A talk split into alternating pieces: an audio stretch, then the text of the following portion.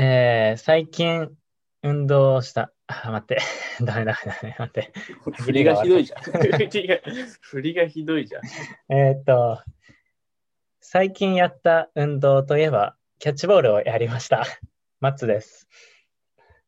はい、最近やった運動といえば、最近筋トレで、昨日は上腕三頭筋を鍛えました。友人です。おう。上腕三頭筋はそもそもどこ？画面で見せんな、言葉で伝えてくれ。ラジオだから。それに気づいていれば言葉、言語化しようとしてる。上腕二頭筋が一番一般的じゃんか。わかるかな？腕の内側、体側。ああ、言ったら力こぶを作る、そうってなるやつね。それが上腕二頭筋、二頭筋。で、その反対側って言ったらいいのか。腕を下ろした時の腕の外側。だからそっちが上腕三頭筋で、これ実は腕の7割ぐらいをその筋肉が占めてるんですよ。上腕二頭筋に注目されがちなんだけど、腕この関節から肩までの間、肘から肩まで、そう、で上腕三頭筋が6、7割を占めてるから、腕を太く見せたい人はそっちを鍛える。へえ。そう。鍛え方がちょっと難しいんだけどね。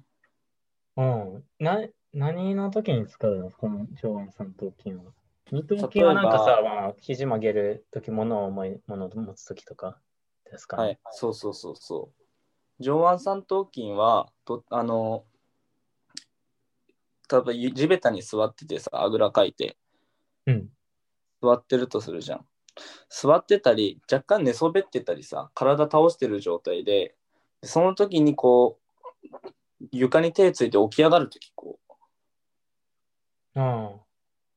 き上がる時に使われてるのは肩から上腕三頭筋、上腕三頭筋だけじゃないけど、そこが連動してこう動いてる。はあ、あと体支える時、立つ時に支える時ってことだ。強いて言えばあんま一般的じゃないかもしれないけど、壁をこう押すときにこのなんていうかな、腕の多分二頭筋も使ってるけど、三頭筋がこうグーって伸びるじゃん。どんどん壁を縮こまって、要は肘がこうね曲がってってさ。壁と自分の胸板が近くなると、多分肘がすごい曲がると思うんだけど、そこからこう壁を押して、押したいものを押したときに、どんどんそれが伸びていくじゃん。胸板がだんだん壁から遠くなるでしょ。だから腕はどんどん伸びていくわけだ。だからその時に、二頭筋と三頭筋もこう連動してこうバーッと。イメージはできたんだけどさ。なんか日常であんまないなって思って、壁を押す習慣。壁ドン？壁押し。なかったらやばいよ。だって上から迫る壁来たら死んじゃうよ、一瞬。上から迫る壁はどんなデスゲームお前普段受けてんのそれ。あともう、ポケモンで怪力でさ、なんか岩を押して穴に落とすときぐらいじゃね。あと、ハンター、ハンターで、キルアの実家に行って、扉をして開く。例えが多いよ、もう。例えが多い。マニアックな例えが多い。全部マニアックだけど。そうっすか。最後のやつとかめちゃくちゃマニアックだよ。ハンターのキルアの実家で扉を押す試練、覚えてないんだよな、俺は。皆さんご存知の。いや、ポケモンの怪力まで良かったけど。そう、ポケモンの怪力まではみんなわかると思う。そうか。でも体鍛えることはいいかもね。体幹もそうだし。何よりなんか頭にアドレナリンじゃないけどさ、運動した後はね、こう分泌するものはあるでしょ、きっと。それでなんか、勉強とか生活習慣も良くなりそう。なんか、俺ツイッターで見たけど、またツイッターだなって言われるかもわかんないけど、ツイッターで見たんだけど、なんか毎日スクワットを始めましたみたいな、うん、ビジネスマンの人がいて、下も元気になりましたっていうツイートがあったから、あ、スクワット毎日しようって思って。いやいやいや。10回ぐらいしてから会社に行ってる。なんでそんな元気にしたいんだよ。いやいや大事だけど。大事でしょ。大事だけど、確かに。まだ、まあ、体調が良くなるでしょ、きっと。ね、そっちが元気だと。いやいやいやいや。確かにね、まだ独身20代前半だったらやっぱり何が起きるか分かんないしね。しかも、そうですね。うん。まだね、子供がいないうちだったらやっぱり大事かもね。体は資本ってそういうことでしょ？違うよ。違うの？そんな、そこに限定してないし、限定してもちょっとなんか違うよ。資本からは離れてくるだろう、それちょっと。まあ、お金使うことも出てきちゃうけどね。いやいやいやいやいや、資本なのか。まあまあまあ、そんなところにしときましょうか。そうだね。なんか、はい、今日はまあ、そうです。2週間空いちゃったけど、ちょっとね、ユージン君も体がそれこそね、資本とは言いつつも、体調壊しちゃったしね。先週はね。若干微熱が、多分コロナじゃないんで、PCR 受けてないですけど、うん、まあ、マックスでも7度3分とかだったんで、多分大丈夫だと思うんですけど。うん。まあまあ、よかったですよ、治ったことは。まあ、今週からもアップできればなと思います。Yes。はい。あと、もう2週空いたから、まあ、2人とも話すネタが多分ね、たくさんあるだろうから、うん、テーマは一旦置いといて、フリートークで撮っていきますか。ニャス。なんだそのニャスみたいな。ニャスって言ってるしね。あと、ニャスはニャスとは言わないか。ニャスでニャス。あ、言うんだ。言語も話すけど、自分の名前もちゃんと言う猫だったね、それは。ニャースでニャースってもう、だってね、うん、ニャースでニャースってやっぱ語尾だよね、あれ。うん、でも、ニャースでニャースぐらいでしかニャースって語尾につけてない気がする。なんかそんなめんどくさいキャラクターだった気がしない。なんか喋るたびニャースってついてた気がしない。確かに、武蔵なんとかだにゃ、にゃ、にゃって言うっけ？なんとかだにゃすって言ってないんです。すはいらないんじゃない？にゃなんじゃない？にゃは言ってるけど、でもさ、自己紹介の時だけはにゃーすでにゃーすって言うんだよ。彼は。つかみだから。にゃーすのつかみだから。やっぱ名前を覚えてもらうことって大事だからね、やっぱり。あの自己紹介してる相手、大体同じ人にしかしてるイメージない。まあ確かに。プラスワンでゲストとかいるかなんか。ゲストっていうな。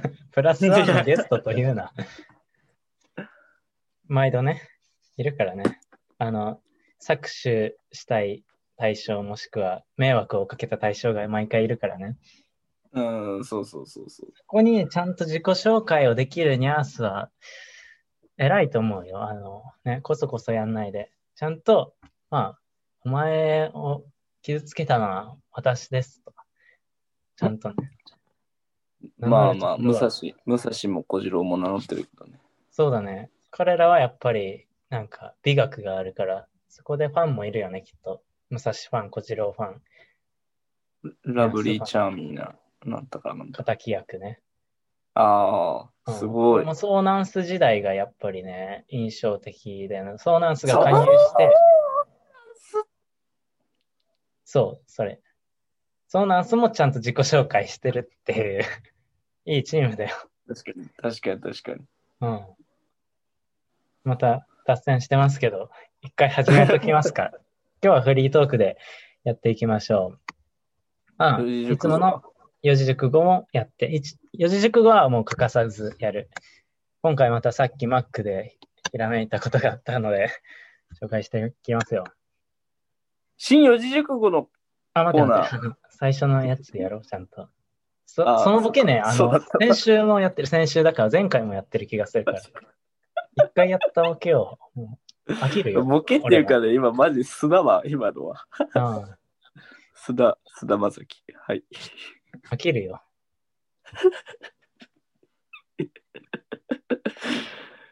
はい。第9回、衝動男児レディオ、スタートです。です。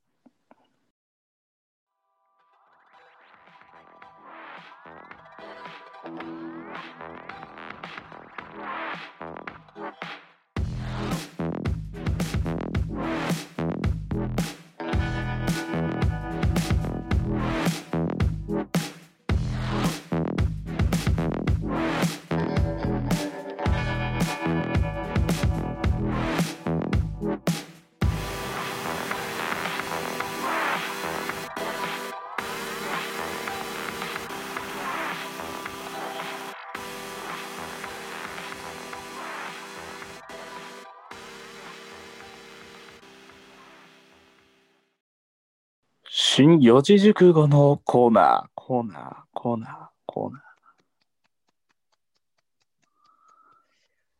エコーのやつね、もう前回もやったから飽きるよ。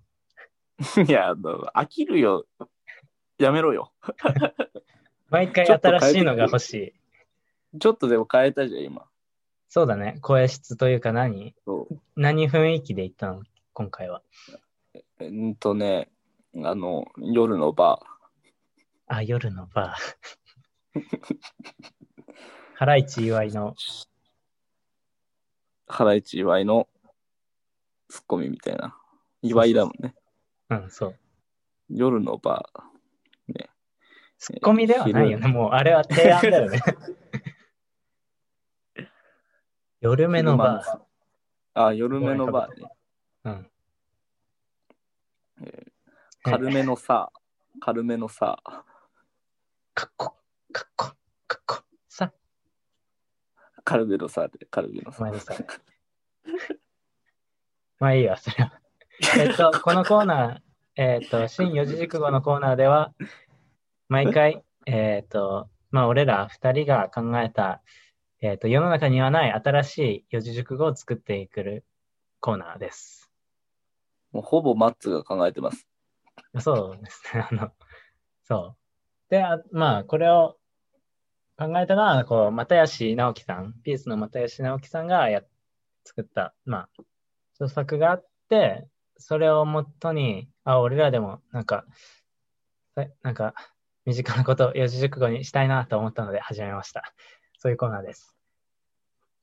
そういうコーナーらしいです。はい、コーナー説明終わり。はい、今回の。四字熟語はグダグダだな、結構説明するっていうのを入れただけで今回の四字熟語は、はい、さっきマックで思いついた、3個期待です。3個期待、はい。漢字で言うと3は 1,2,3 の3、 1,2,3 の3、そう、3ポイントシュートの3。いらないよ、そんな。そう、いらない。3個の子は、こうっていう字。古事記とか、いうか。ああ。聞いたことある、古事記って。ごめん、ちょっと俺、育ちいいから分かんないわ。ああ、そうか。許しをこうとか、教えをこうとか。ああ。の子だよね。あと何？下からお願いするってことだよね。まあそうなんだよね、言ったら。頼む、ね。そう。まあ頼むのをちょっと下から言うときの子か。いわゆるへりくだった言い方かな。確かにへりくだった言い方って感じがするね。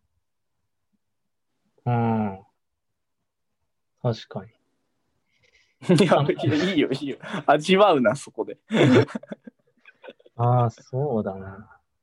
で、期待は期待されるとか期待するとかの期待か。うん。あるね。うん、期待ね。期日の期に侍ね。期日の期に侍で期待ね。侍じゃないでしょ。これ待つでしょ。侍だと思ってたのこれ。待つです。いや、やかましいわ。やかましいんだけど。これは待つじゃないっすよ。行人弁だよ。待つじゃん、じゃあ。待つで合ってる。侍は人弁だよ、人弁。いいから、いいから。本当にいいから。いいから。気になるよ、これは。意地悪だから。いや、気にしないの気にしないで、まあ言うわ。じゃあ、まあ意味としましては、3個期待の意味は、期待っていうものにはなんか3段階あるんじゃないかなって思った。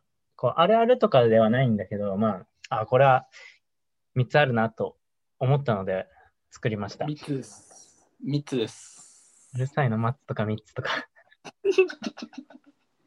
3段階あるっていうのは、まあこれ結構仕事のシーンで思いついたというか、あるなと思ったんだけど、こうの3段階っていうのは、こうてない、期待をこうてない状態が一つと、期待をこうてる、自分から期待してって言ったら、次回予告みたいな、交互期待っていうことだよね。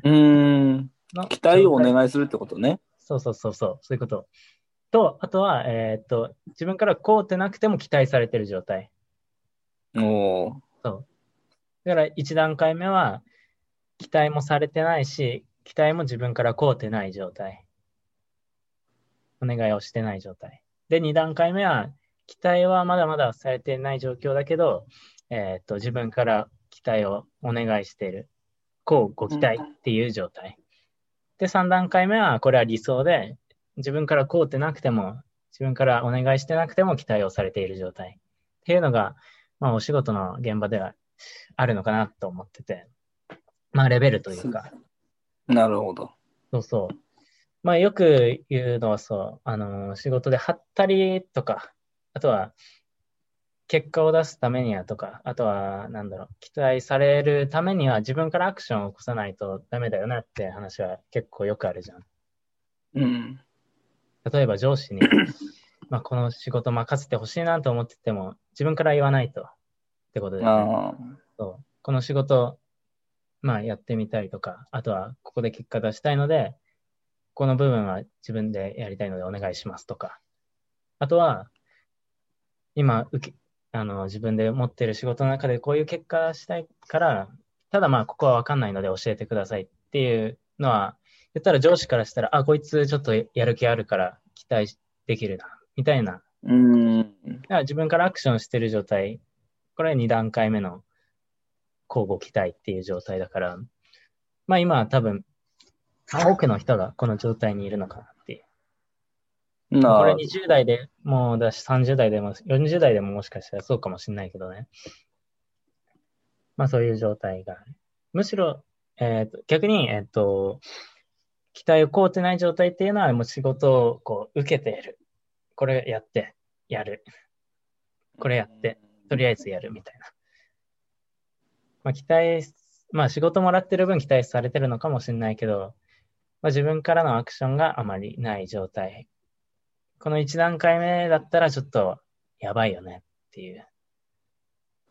やばいよね。やばいでしょ。ね。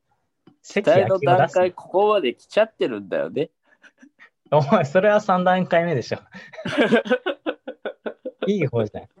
まあ、1段階目のその状態に自分はなってないかなっていう、セルフチェックはした方がいいよねっていうこと。まずね、3個期待のレベルチェックとして。で、2段階目、アクションを起こしてます。じゃあ、このアクションは果たして、まあ、結果に結びついてるかっていう、まあ、もう一回セルフチェックができるよね。あとは、まあ、仕事、例えば、友人くん、この仕事君に任せたいって期待されてたら、あ、じゃあ、3段階目にちょっと徐々に踏み入れてるのかなっていう、ちょっと自分でも自信につながるよね。そう。で、まあ3段階目っていうのを常に意識しながら、逆にまあ1段階目っていうのも自分アクション起こしてないことないかなっていう、こう、チェックをするっていうのをたびたび、まあどっか心の片隅でも置いてやってったらいいのかなって思いました。丸。おー、たまる。たまる。じゃあまあ。そういうシーンないですか？なんか、今は自分からちょっとアクションしなきゃな、みたいな。いや、まああるよ。あるある。まあでもなかなかちょっと失敗が怖くてね、ちょっとやっぱ逡巡したり、まあひどい時にはメンタルあれだったら、ちょっとね、いや今日はいいやとかちょっと言わんとこうっていう日もやっぱありますよね。やっぱ、うん、そんな場面はありますよ。そう、ひよっちゃうことがあるよね。まあ、あとは僕はこの3段階に新たなこう段階をちょっと提唱しようかなと。もう4個期待。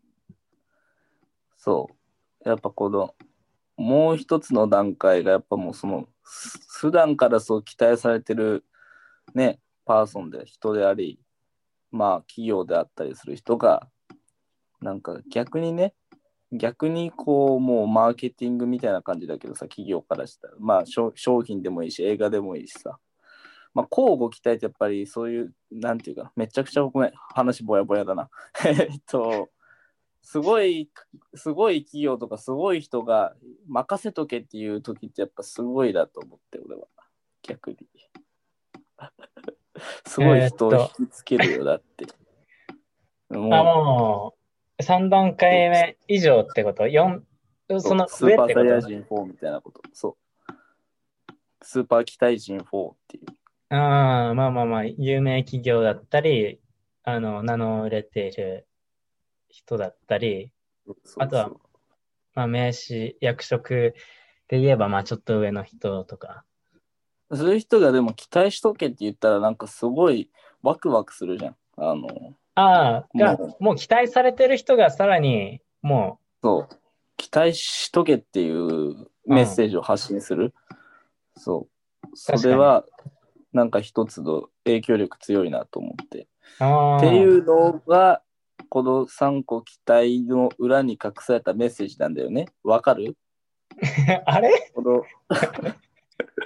あれ作り手さん3個期待の作り手さんだったよこの3の数字があるでしょ3の数字があるでしょ、はいはい、3っていう数字はパワーがあるからだからこの3個期待っていう四字熟語なんだよねでも四字熟語っていうのは4字でしょで4っていう数字が出てくるわけだだからこの3個期待の裏に隠されてるのは4つの段階なんだよねそれでこの四字熟語が完成されるんだよねやばいでしょこれすごいでしょこれ数字が出たら関明夫自分で言ってて何も意味のないこと今言ってたからロジックはゼロロジックはめちゃくちゃとりあえずこじつけていや別に、関明夫がこじつけてるとかじゃないけどね、でもまあそれは結構納得だわ何も期待されてない期待も肯定ない1の段階2段階はこっちからアクションを起こした期待してください交互期待の状態3段階目はもう交互期待しなくても期待を受けている状態そしてまあ4段階目はそこに甘んじないでまあ言ったら期待もされている状態なんだけどさらにまあ見ておけと自分をなのか自分たちを見ておけとかまあそういった人たちにはちょっとこっちもうまたさらに期待しちゃうし、ワクワクするぞっていうね。ワクワクするぞ、本当そう、スーパーサイヤ人。確かにそういう人たちいるよね。結構、スーパーサラリーマンとかね。スーパーサラリーマンたちとかね。スーパーサラリーマン4だよ。広告代理店のなんか、クリエイティブディレクターとかねアートディレクターとかね、まあ、確かにあとはホリエモンとかね関明夫とかねいるね、まあ、政治家でそういう人が出てほしいっていうのは結構あるけどねまあ政治の世界は現実的すぎるからさ結果がそうだねなんていうのケムに負けないんだよ交互期待でやろうとするとあの世界は妥協と駆け引きの産物だからさいろんな団体と本当にこのルールまあそれをやれる政治家ってやっぱり結局ねだからそういうのができないと残酷で民主党政権とかも結構すぐねマニフェストが実現できなければやっぱりこうまた変わっていくとか、でもまあ会社だってそうじゃん、まあ、経済何、まあ、お金発生しなかったら潰れるわけじゃん。まあ、それを言ったらどの世界でもそうだけど、まあ、政治の、まあ、難しさもあるんでしょうけど。指標が難しいんだと思うよ、指標が。まあね、企業はお金を売り上げた。これぐらいできたとか。だけど、政治の場合は、確かにね、どこまで行っても、ね、完成とか成功っていうのないかもしれないね。そうそうそうそうそう。まあちょっと小難しいあれになってきたからあれしとけど。あれしとけど。そうだね。そうマック行った話はいいや、後でいいや。おお。マックでちょっと。あ、マッツがマックだ。うん。うん。そうそう。超なあこいつみたいな人いた話は後でします。今回の出たり入ったりしやがって。出入りの多い。先っちょだけ出したり入れたりしやがって。ああ。今週の四字熟語は3個期待でした。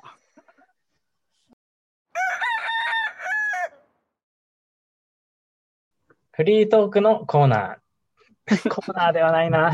コーナーではないけど、まあ、今週は2週間空いたんで、まあ、テーマじゃなく話のネタあると思うんで、フリートークで話していきたいと思います。というのも、うん。というのもさ、というのも、うん。じゃあラジオ収録しますってなったら、まあある程度、今週何やったかな、みたいな。うん。まあ、先週も何やったかなみたいなパーって振り返るわけじゃん。うん。まあそれをやるときに普段日記を俺つけてるんだけど、手書きだとなんかノートも買わなきゃいけないしさ。うん。あとノート増えてくじゃん。人生の規模で見たらそうかさばるなって思って、あこれかさばるなって。うん。あと腕疲れるなって思って。いや、文句タラタラだな。まあ、そんぐらい書けよって話なんだけど、まあ、だからまあ、ワードも、こう、管理あれかなと思って、俺、エクセルに書いてるって話したっけ前。あ、エクセルなのね。そう。ワードじゃないの。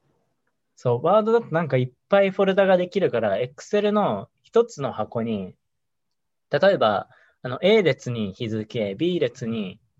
ああ、いいね。確かにその方がやりやすいかもね。そう、曜日。で、C 列は大きい箱にしちゃって、もう、一つの箱に一日一箱みたいな。ほう。うん。まあ、時間なくてももう、200文字ぐらいでも、まあ、とりあえず書こうみたいな。ただまあね、帰ってきて、そのまま寝ちゃう時もあるから、本当に。結構書くね、あんた。まあ、ずっとつけてるからね。あ、今画面で、まあ、内容が見えないようにちょっと遠目に有事ね。有事ね。大丈夫。有事ね。有事に。知らない子の名前でしたけど。あそうだね。有事にこう見せてるんだけど、まあまあバーっと書いてるんだけど、まあ、そっからネタ拾ってくるのもあるし、まあそっからじゃなく、普段やってることがあくびをすな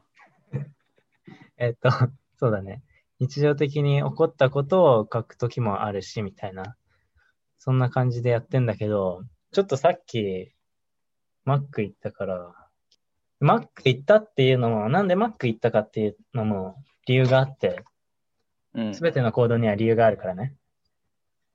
哲学者ですか？祭りとテレス。無理だ。無理だ。祭りとテレスってなんかもう、なんか祭り with って感じがしたけど。祭り with テレス。かな？なんか色かすってるし。うん、で今週、どっちの方かな。たまたまだけど、思考の生理学、外山茂彦先生の本と、思考中毒になる斉藤隆先生の本をまあ今週読んだんだけど、どっちかな。はい。あ、そうそう。はい、そう、これ、読んで気づいたんだけど、どっちも思考って自分今思考を求めてるのかなとは思ったんだけど、まあ、これたまたまだったんだけど、そうだね、こういうのって重なるもんだねと今思いつつ、で、それで、斉藤隆先生の本だ、そっちに書いてたんだけど、家で、まあ、日記書くのもあることが多いんだけど、あとはなんか、思考の熟成じゃないけどさ、いろいろニュースとか見たり、本とか読んだりして、情報を集めるじゃん。うん。ただ、それをなんか、熟成させる、なんて言うんだろうね。なんか仕事行って、土日に予定入れて、で、本とニュース読んでってなるとさ、なんか自分と向き合う時間というか、なんか熟成させる時間が欲しいなと思って、あとは勉強するのも家とかよりはあえて場所変えたいっていうのがやりやすいよって斉藤隆先生書いてたから、じゃあマック行ってもいいかなと。そうそう、マック行ってもさ、コーヒーとチキンクリスプでもう220円で済むからね。はいはいはいはい、まあその時間220円で作れるなら結構いいなと思って、で割と集中できるんだよね、ガヤガヤしてるから。そう、ちょうどいいガヤガヤ感というか、ちょうどいいガヤガヤ感、そうそうそう、作業するのもまあ集中できるっていうのもあるけど、まあ逆に家とかよりは集中がこう持続できるというか、まあだからマック行ったんだけど、だからそれもちょっとおすすめですよっていう。カフェとかでもいいしね。まあ斉藤隆先生はカフェって書いてた、まあ喫茶店とか。キャフェね、キャフェ。まあ、おすすめしときますけど。で、まあ、あとは、その中で、まあ、自分の時間、没頭できるっていうのも一つだけど、まあ、ちょっと休憩する時間もあるじゃん、ふーって。その時にまあ、ネタが割と転がってるというか。まあ、綺麗な人がいたわけよ。綺麗な人、ね。綺麗な人。そうそう。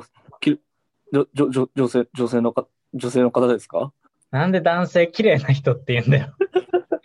いや、いろんな、今はすごい多様性な時代だから。まあ確かに、それは確かにね。ごめん、それは。女性の方ですか？童貞くせえ言い方すんな。まあいや、ごめん、続けて。綺麗な女性がいたと。そう、はい、まあ、スタイルが良くて、で、もう大学生ぐらいの、なんか若い感じの人がいて、で、まあ気持ち悪い人がいたんですよって話なんだけど、あれクールポコ違うよ。気持ち悪い男がいたんですよっていう。なーにのくだりだったね、今。ごめん、ちょっとダメだ。今日、いたずらしちゃうわ、だいぶ。いいよ。いたずらしちゃうもん、気持ち悪いな。ちょっとごめん、続けてください。まあ、気持ち悪い人いて、なんか、まず、まあ、その女性の容姿を言うと、まあ、結構ボンキュッポンで、160センチないぐらい、ちょうどいい身長で。一番いいな。で、まあ、この季節なので、まあ、黒い、タイツ。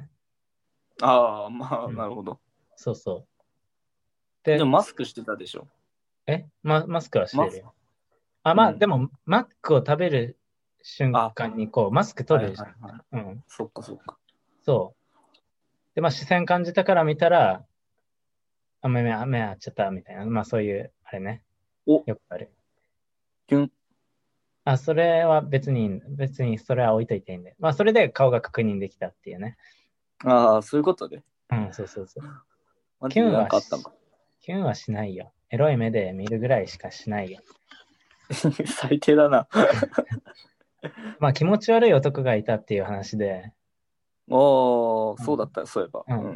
まあ、俺も片足突っ込んでる感が今のトークだと俺もそっち側の人間っぽいけど、まあマック空いてるわけを言ったら、まあね、この時期だし、なのかわかんないけど、まあ土曜の夜7時とか6時って、まあ、空いてたわけよ。まあ、3階建ての3階に行ったからね。まあ、空いてるんだけど、まあ、俺ソファー席にいて、で、女性の人が、まあ、正面に、視界に入る正面のところの机にいたんだけど、まあ、若い男が入ってきて、めっちゃ空いてんの。しかもソファー席も空いてんの。言ったら作業するやん、ソファー席やりやすい。まあ、やりやすいと思ってるというか、まあ、座りやすいから、ソファー席とか使えばいいのに、空いてんのに女性の正面に男が座って物を置いて、正面？そう、真正面。机挟んで、まあ、板はあるけど、正面というか、あそこ座るって思って、なんとなくね。まあ、座るんだ。で、まあ、トイレにその男行って、あ、これ何？お色直ししに行ったのみたいな。その女性を意識してたのわかんないけど。で、戻ってくるとき、まあその通路そんなに狭いわけじゃないけど、結構女性の近く歩いてたなっていう。まあそれを見てる俺もまあ気持ち悪いわけだけど、たまたま目に入ったからね、思っちゃったっていうね。ああ、でもなんかあれでしょ？チンコ出したりしてるわけじゃないんでしょ？もう、チンコに見えたけどね、その人も。いやでもさ、まだ今聞いてるだけだったらさ、なんか、正面座って、近くと、まあ、もっと具体的になんかあったら、なんかこの、やらしい目つきとか。そう、具体的な現場は抑えられなかったんだよ。というのも、いやいや警察か。まあ、というのもだよね、その男座ってからすぐ女性の人、ごそごそって物音したから帰ったのかなって思って、まあ作業してたからいつ帰ったのか全然把握できなかったけど、あ、正面に来てるから、そういなかったから、あ、もうまあ待ち合わせの予定があったのか、それともまあ男性正面に座った男性があれだったのか、まあどっちかで帰ったんだろうなって思って、まあそのまま俺は1時間ぐらいそのまま作業してたわけよ。まあ本読んだり、日記の続きやったり、あとはなんか、まあ、作業ね、仕事関係だったり、みたいなのやってて、で、まあ、俺も帰る時間になったから、荷物片して、女性の使ってた机の、まあ、ところも通って、まあ、出口そっちだからね。階段がそっちだから、まあ、そこ通って行ったら、その女性おったんだよね。いたんだよ。別の席に。ああ、映ってたんだ、やっぱ。そう、映ってたから、やっぱ男正面に来られてなんか、まあ、キモいまではいかないけど、なんか鬱陶しいなと思ったのかなっていう。そうだね、それは。そう、思ったんだよ、やっぱり。不審ってまではいかないけど、なんか怪しかった。こんなに広いのにって思ったし、もう背中ギリギリのところ男通るし、やっぱそう思ったんだなって思いながら、ちょっとまた、黒タイツの足を見てから帰ったっていう話。いやいや、一番気持ち悪いけどな。目に入っちゃった、それはな。いやいやいや、見てからって言ったけどな、今。ルックだったけど、完全にルックだったけど。うん。まあ、目に入ったから、まあ、しゃあないかなって。気づいちゃったから。情報を。気づいちゃった。わーい、わい。フリーな、先から。先からクールポコといいさ。フリーな。でっかちゃんとかさ、エンタな、お前、さてはエンタ世代だな。俺これめちゃくちゃどうでもいい話だけどさ、エンタで思い出したけど、はい、エンタってさ、芸人紹介されるときに、絶対肩書き出るじゃん。うん、いや、この人で絶対思い出せるのは2人だけっていう俺の自説があって。ああ、待って、ストップ。俺当てるわ、その2人。当てる。陣内智則とアンジャッシュ。ああ、アンジャッシュは合ってる。ああ、陣内なんだっけ？一人、なんちゃらのなんちゃらなんちゃら。ま、全然思い出してる。ふざけんなよ。アンジャッシュは、すれ違いの。違うよ。コント仕掛けの。ファンタジスタ。違う。お前。ホット仕掛けのスペシャリストじゃないっけ。ああ、それそれ。ああ、懐かしい。言われればそうです。あともう一人は友近。友近、変幻自在のファンタジスタ。違う、お前ファンタジスタ好きだろ。惜しいでも。変幻自在のキャラ姉さん。はい、ああ、はいはいはいはい。この二人は俺パッて出てきて、で、他誰だ、他が全然思い出せない。俺陣内も思い出せないし。うん。確かにコント仕掛けのね。スペシャリストだと思った。スペシャリスト。ああ、アンジャシ。変幻自在のキャラ姉さん。うん。語呂もいいしね。そう。それだけはね、絶対残ってんのよ、俺の中で。この二人以外逆にでも思い出せんのよ、なんか。うん。倉塚やっくんとかも全然覚えてないし。なんか流行ってたけど、エンタで流行ってた人をさ、思い出してもさ、あの西岡澄子とかもさ、ああ、畑ヨークとかも。うん。ネタも見てはいたけど、確かに思い出せないね、キャッチフレーズ。でも、キャッチーではあったね、あのエンタ。キャッチフレーズの良さっていうのを、あそこでエンタで気づいたかもね。あの、変幻自在キャラ姉さん。うん。エンタの裏話ってさ、まあこれ有名かもしれないけど、聞いたことある？俺、河本慎吾っていう、YouTube チャンネルをちらっと見たことがあって、うん。河本慎吾っていう YouTube チャンネルは、自家町の河本と、タカ&トシのトシと、ホリラジの慎吾。藤森慎吾。はいはいはいはい。で、名前つなげて、河本慎吾。河本と俊と慎吾だから河本慎吾っていう。あ、はいはいはいはいはい。で、その組み合わせで YouTube やってるのが面白いなって思って。確かに。ね。って言ったら、この組み合わせはこう、まあ、エンタ世代というか、エンタブレイク芸人なわけは。まあ、河本は、関西で、まあ、もともと売れてたかもしれないけど、まあ、それこそ東京のテレビで、地上波でね、うん、ブレイクしたのはやっぱエンタがきっかけだったんだよっていうね。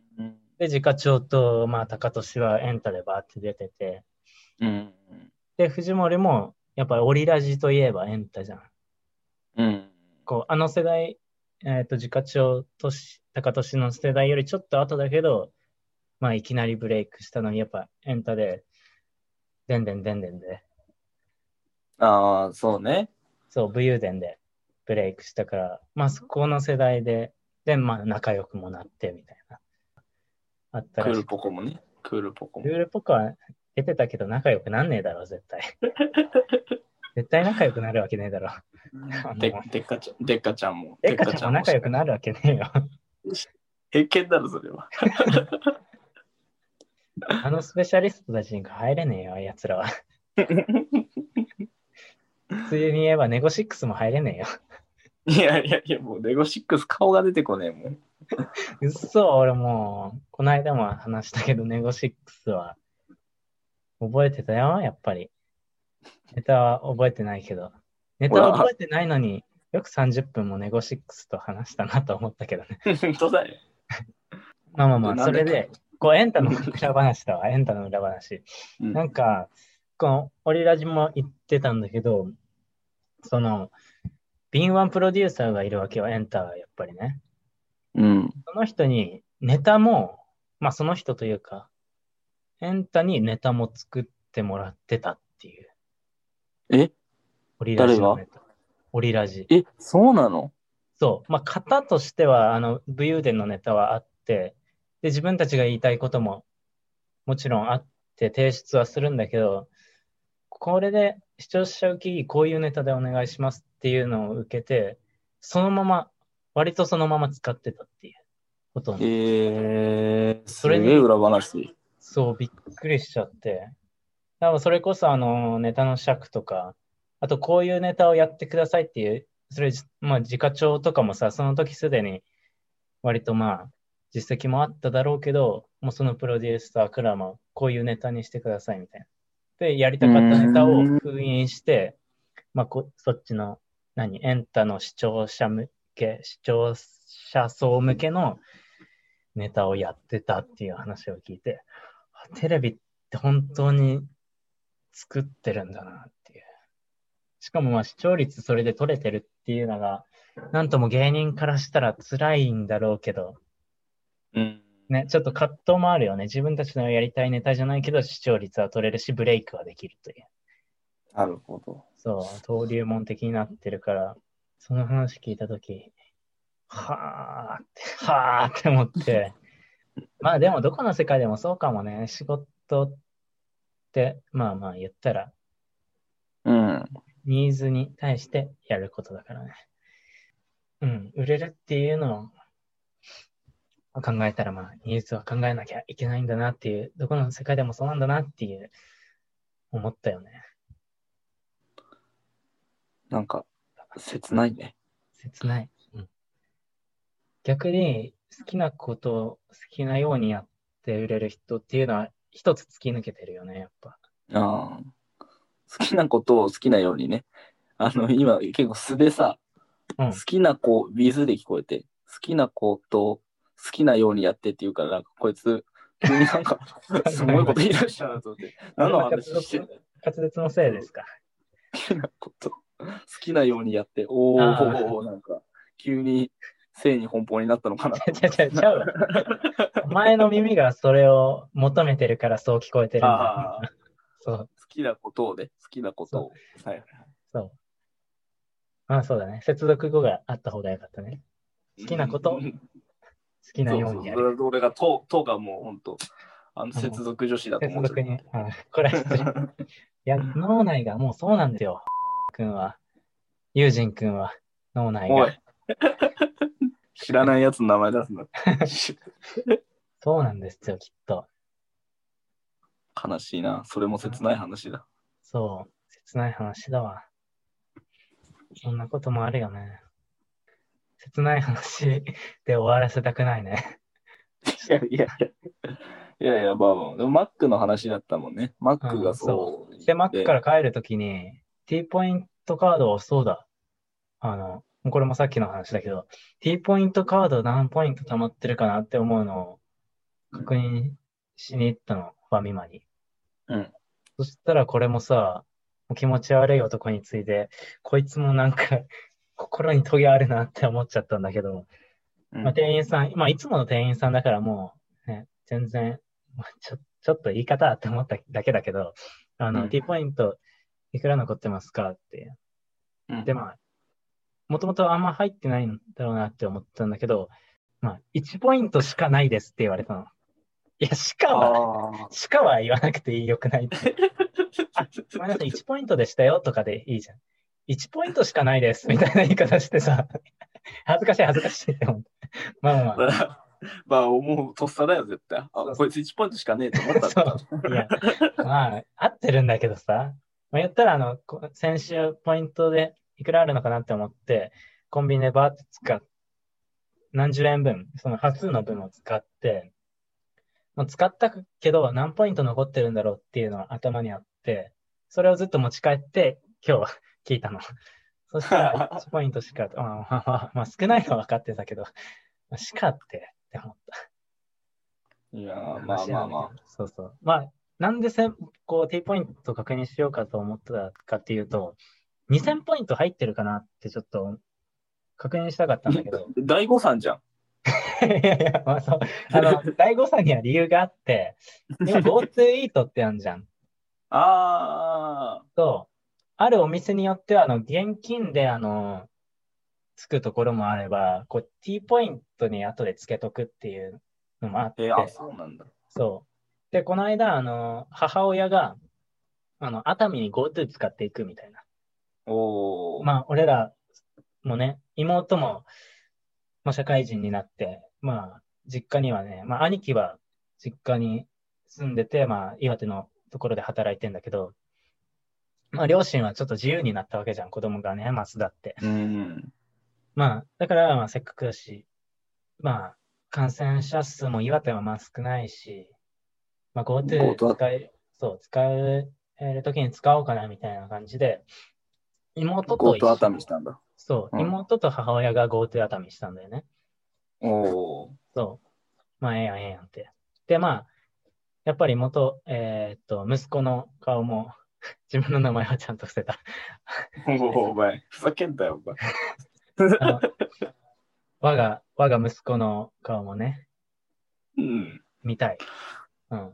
息災かっていうことで。我が息子、貴殿は息災かっていうことで、ランチも行こうということになって。おお、なるほど。だいぶ口調がね、時代劇っぽいけど、お母さん多分痛い人なんだろうなって思ってきてる。俺のボケのせいでお母さんは痛い人になってしまったようだけど。まあそんなことで、まあ、ランチは、東京駅から、まあ、岩手に帰る前に、まあ、熱海から関東に戻ってきて、で、ランチを食うみたいな。うん。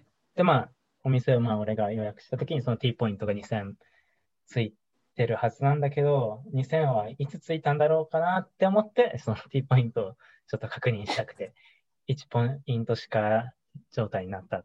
それを確認した。ああ、なるほど。すごいね。やっぱ一つのことにはいろんなストーリーがありますね。そうですよ。つながってますよ、いろいろ。つながってるね、本当に。うん。なんか、うん。いや、まあごめん。全然違う話しようとした。全然違う話、まあいいけど、全然。うん、いいよ。全然違う話します。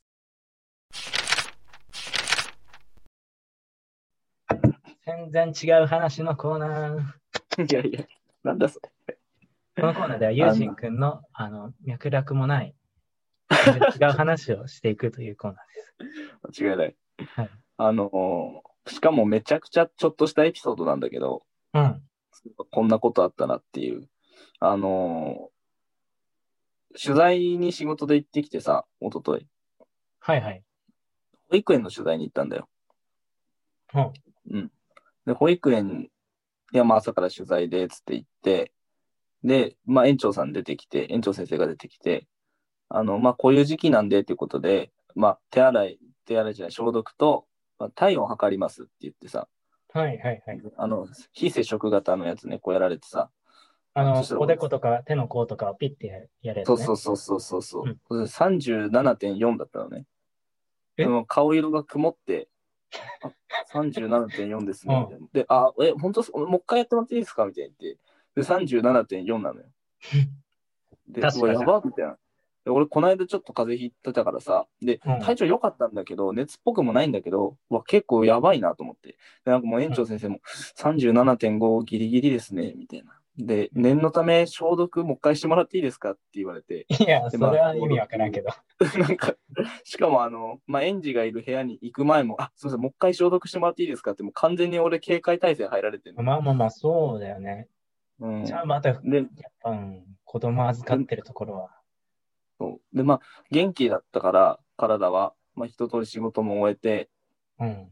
で、まあ、帰り、で、なんか保育士の人と、園長先生と、まあ、歩きながら帰って、じゃあそろそろ失礼しますみたいな感じになって玄関行って、うん、で、まあ、俺ちょっと気になって、シンプルに俺7度4分もあって、ちょっと気になるなと思って会社戻るの。うん、園長先生に、ちょっと申し訳ないですけど、もう一回熱測ってもらっていいですかって言って、わかりましたって言って、で、またやってもらったのね。そして 37.4 って出て、で、やばいかなと思ったら、その保育士の人が、ポロって言ったんだけど、それ私も 37.4 でしたって言って、でも私平熱高いんでって、いや、お前結構やばいなと思ったけど。それ問題なのかとか思ったけど。でも、それ聞いて、この人も 37.4 で、俺も 37.4、3回連続って、37.4 しか出てないなと思って、で俺もそこでちょっとポロっと、これ、37度4分しか出ないんですかねみたいに言ったら、園長先生が、そっか、みたいな顔して、バーって言って、別の体温計持ってきたよ。うん。で、そして測ったら、俺36で。で、本当に平熱高いって言ってたその人も 36.4 で。これもうダメなんだってなって、これもう、なんかもう一度苦笑いで解散したんだけど。だから本当なんか、コロナ禍でね、いろんな常識が変わる中で、やっぱこんなことも起きるんだなっていう、私の、一瞬すげえ焦ったからね、俺。ないし。確かに。これコロナ禍じゃなかったら、こんなちょっと苦笑いエピソード起きないね。いや、起きない。だからだってもう園長先生最初とかだから、もし何かあったら連絡してくださいねってめっちゃ念押されてたもん俺、うん、そうだよね。ちょっとコロナだと思ってるじゃんと思ったけど、うん、てか園長自分はっていう自分で確かめたりさ、やってないのかな。確かにね、同じ体温計を使って他のさ先生とかさ普段はピッてやんないのっていう話ね。あ、でもやってんだと思うよ。だからさっきの保育士さんがそれ私も 37.4 でしたよって言ったから、まあ、使った体温計が園長先生近かったんじゃないかな、最初にやったタイミングで、うん、でも前からもう、うん、そうだよね。まあその保育士さんはわかるけどさ、他にも何人か保育士さんいるわけでさ、普段から使ってんじゃないのかな。確かに。そこでそうだよな。ていうかしかもその保育士さんポロって言って、うん、保育士さんポロって言って園長先生もえってなってたけど、要はあんまちゃんと多分それ記録してないってことだよね。だってそれ、うんね、問題だもん。だからその体温高めの人もさ7度4だけどまあいっかってやってるよね。まあいっかってギリいっかって。しかも測ったら1度違うし。そう。あと高めじゃねえじゃんかと思う。うん、そう高めじゃねえってよ。そうそうそう。そんなに言うほど高めじゃねえなって。そうか。まあそういうことも起きるんだねコロナ禍で。うん。確かに。なんかさ。うん。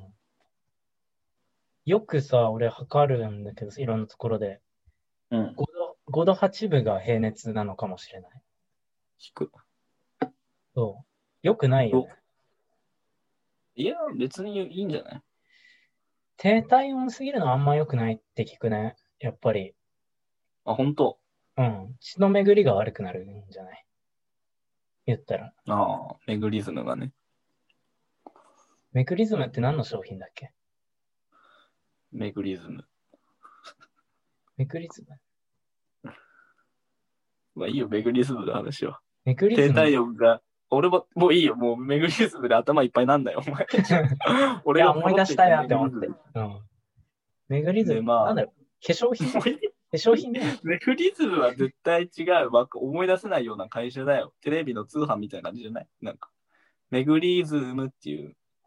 まあ健康品だよ、健康の。メグリズム会社だって多分だから。会社？メグリズムって商品あるか？メグリズムって商品なんだよ、じゃあ。言ったらなんか体の巡りが良くなるさ、ドリンク、栄養ドリンクもしくは、なんか生理用品的な。覚えてないでしょ。メグリズムって言われて、この商品ってなって。メグリズムってしかも CM の最後だからさ。絶対あれ、企業名だよ。そう。企業名か。だからなんか俺らも覚えてないような商品が紹介されて最後にメグリズムって流れてるからメグリズムだけ残ってる。なるほど、そうかそうか。メグリズムちょっと調べようかな。メグリズム顔だよ。ほら顔だよ。会社は顔だよ。でメグリズム自体は何これ？文字化け？怪しいサイト？俺たちにメグリズムを何かつかませないです。働きがかかってるんだ、多分。顔の陰謀じゃん、それ。陰謀論だ。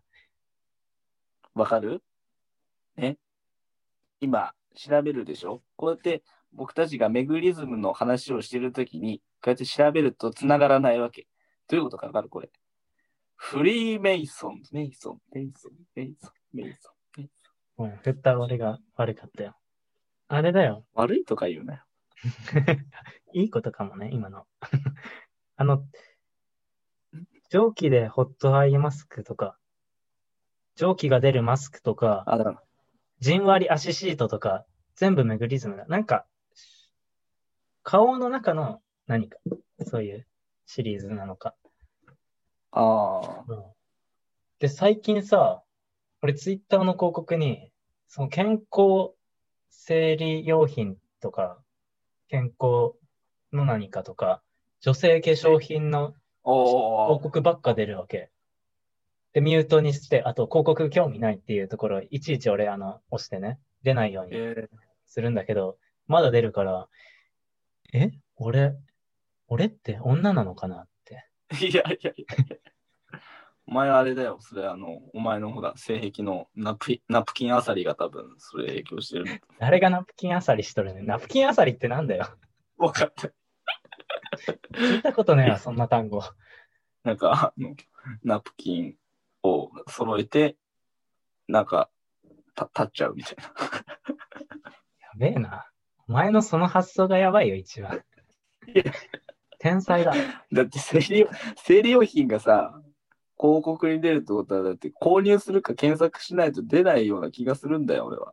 あ、生理用品ではなく、なんていう、何健康系、それこそ、何ホットアイマスクとかじゃないけど。だからまあ、そうか。だからか。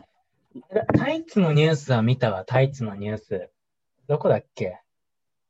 タイツの、マジか。タイツのニュースさ、すごい話題になったじゃん。なんか女性あれか、炎上したやつね。そうそうそう。フェミニストが炎上させたやつか。そうそうそうそう。燃える系の絵。萌えの方ね。草冠に明るいような。そっちの萌えの絵のイラストレーターさんに、タイツの会社がさ、イラストを依頼した、広告用のイラストを依頼したんだけど、ちょっと、女性をエロい目で見るようなイラストが発注されて、それをバンバン広告で出してたら、まあ、そんなエロい目で見られるために私たちは、まあ、タイツ履いてるわけじゃないんですよっていう、まあ、苦情が殺到したっていうニュースだったよね。で、まあ、マックでエロい目でタイツを見るマッツは、ちょっと大不甲斐。違うよ。俺は別にその批判する側だよ。そうだよ。女性はそんな目で見ても、使ってませんって、もう俺フェミニストだから、まあまあ。フェミニストだった。いやいや、でもあれ、いたずらに反応しすぎな部分はあると思うけどね、私は。そう。でも、イラスト見たら、まあまあ、結構そうだったよ。まあ、それ、女性嫌じゃないっていうのは考えなかったのかなっていう。まあ、綺麗に、女性綺麗に映りますよっていうのなら全然いいと思うんだけど、若干その、スカート下から目線みたいなアングルがね、これはちょっとやりすぎちゃうみたいな。まあ、そうか、うん。まあ、でもさ、はい、タイツを買うのはでも女性でしょ、多分。そう。基本的に。そう。ターゲットがそこで、まあ、ある意味広告がまあミスっちゃったんだよね、要は。結局そうだったってこと。うん。まあでもそれね、結局買わなきゃいいだけの話だからさ。あ、まあね。売れなきゃ、そんな広告多分、ミスったらってなるんだと思うんだよね。なんか、まあやっぱ表現の世界だから、そう、難しいバランスがなかったんじゃないかっていうこと。そう。やっぱなんか、ああいう漫画家とか、ああいう人たちがやっぱ結構、なんて言うんだろう。一つのねコンテンツを生み出していくのはやっぱ確かだからさ、なんかこうそういう表現を狭めるような向きにはなってほしくないなという、過激すぎるとね批判が、そもそもそういうコンテンツを生み出すなっていうところまで行く人はいるからさ、なんかバランスは大事だよなと思いながら、まあそうだね、表現の自由もあるしね、そう、まあチャレンジは絶対必要だからね、世の中には。そう。まあもしかしたら売れるかなと、まあもしかしたら炎上商法かもしれないけどね。それはあるね。うん。炎上商法だったらちょっと悪質かもね。ある意味そういう女性の気持ちを魚でしながら物を売るっていうのは。うん。それだったらちょっと悪質だけど、まあたとえその悪質と言われようと思って言うのも炎上商法だからね。確かにね。まあ俺は。そう。俺はやんないから。ただ、まあ、人を傷つけない炎上だったらいいのかなって。そんな、でもあれだ。でもタイツはエロい目で見るんだね。それは仕方ない。タイツがじゃない。俺は生足でもエロい目で見るから、それは。どんな開き直りだよ。綺麗だなってね。アートを鑑賞するがごとくね。いや、違うね。アートとそこは違うね。お前が否定すんの。アート、俺がそう思ってんだからって言ってんだから。あ、あと思った。思ったわ。なんでツイッターにその広告増えてるかっていうの。もう一つあった。パンテーンのツイートを俺はリツイートしたんだよね。はい。パンテーンは化粧品メーカーだかな。ラックス。あ、そうそうそう。ラックスか。あ、ラックスは。あ、ラックスってパンテンだっけ？違う。パンテンはシャンプーか。まあ、化粧品メーカーでもあるし、シャンプーで有名なパンテンね。なんでリツイートしたかっていうと、なんか、これテレビの CM でも流れてたんだけど、CM が結構感動したんだよね。久しぶりに感動するエピソードだ、これは。元就活生の、パンテンに入社した人の CM が流れてて、就活生向けのメッセージを書いてるんだけど、そしたら結構ジェンダーにこう自分どっちのジェンダーかっていう人今結構いるじゃん。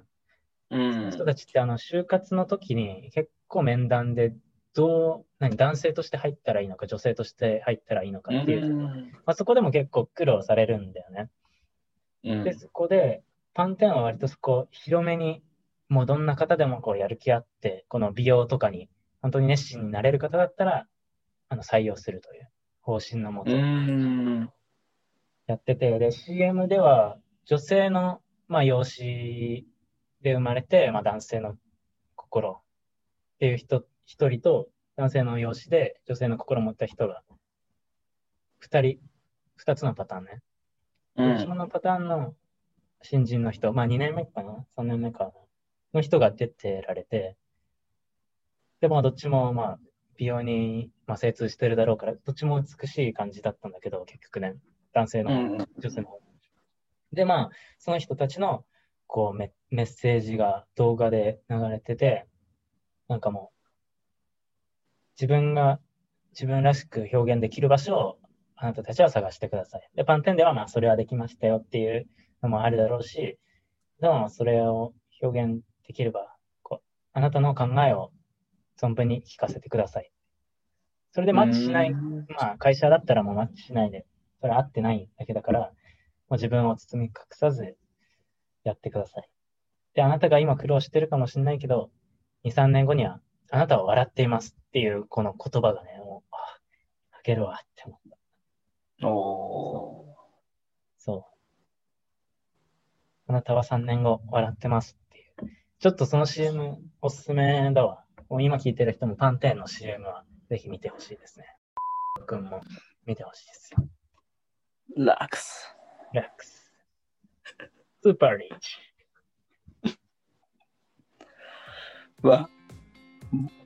こんな感じですかね今日は。こんな感じですかね。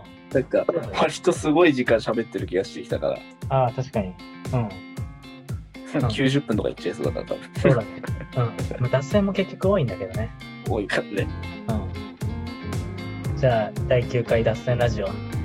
脱線ラジオになっちゃったよ。脱線ラジオになっちゃったよ。ハライチの澤部みたいな。ハライチいいよね。好きだわ。ということで第9回ショートダンジンライブにお送りしたのは友人とマツでした。名前忘れちゃったのそのまま。いや。いや来るかなっていうお送りしたのは息が合わないっていう息が合わなかったね。だって息合わせて。さっきまで画面の真ん中にいたのにさ、それ言ってる間なんかちょっと画面から外れるし。そっか。それも息合わないわ。ピースすな。もう一回撮っとこう頑張ったろ。